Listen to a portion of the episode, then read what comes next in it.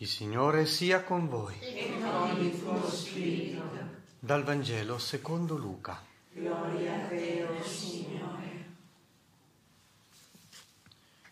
In quel tempo Gesù disse ai suoi discepoli, sono venuto a gettare fuoco sulla terra, quanto vorrei che fosse già acceso.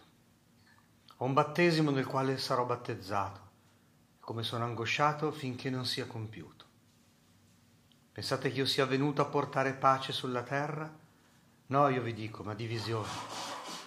D'ora innanzi, se in una famiglia vi sono cinque persone, saranno divisi tre contro due e due contro tre.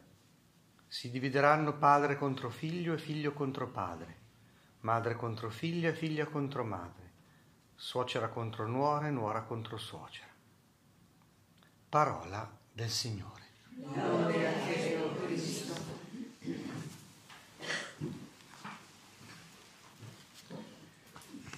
Quando i legami di sangue prevalgono sui legami di fede, tradiscono la loro vocazione.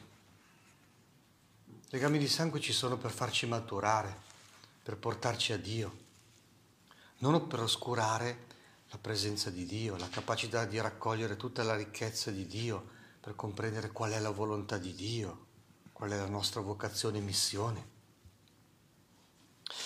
In effetti i comandamenti di Dio suonano proprio così, che Dio è solo Dio va amato con tutto il cuore, la mente, l'anima e le forze.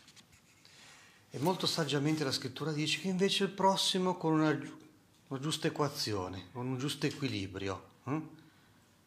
perché la tendenza poi a dominare o lasciarsi dominare, a manipolarsi, a ricattarsi in maniera affettiva o affettiva, sono sempre lì un po' alle porte. Allora la parola di Dio di oggi è proprio davvero tanto potente, sia nel linguaggio di San Paolo, sia nel linguaggio del Vangelo. Ci fa capire appunto i legami di sangue, proprio perché sono ingombranti, subito a disposizione, possono oscurare i legami di fede, il legame con Dio. Invece i legami di sangue dovrebbero diventare trasparenti, non essere ingombranti devono portare a Dio, favorire l'incontro con Dio. E questa è la loro profonda vocazione che non va perduta. Nel linguaggio di San Paolo suona un piegare le ginocchia davanti al padre. So, una mamma è il grembo della vita, ma non è la fonte della vita. Deve saperlo e riconoscerlo.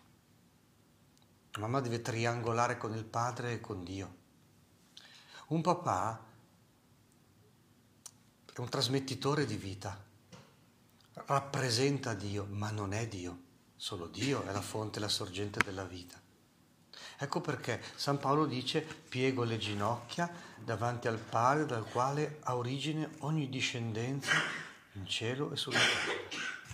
E quando il legame di sangue, o il legame ministeriale, o la tua funzione, il tuo ruolo, il tuo compito, la tua missione, eh, si scartano a favore del legame con Dio. E anche un figlio può mettere le ali della sua vita solo quando sa ringraziare e perdonare per tutti i doni che ha ricevuto in questo mondo, ma, ma si orienta ad ascoltare la voce di Dio, la chiamata di Dio, la missione che Dio gli affida.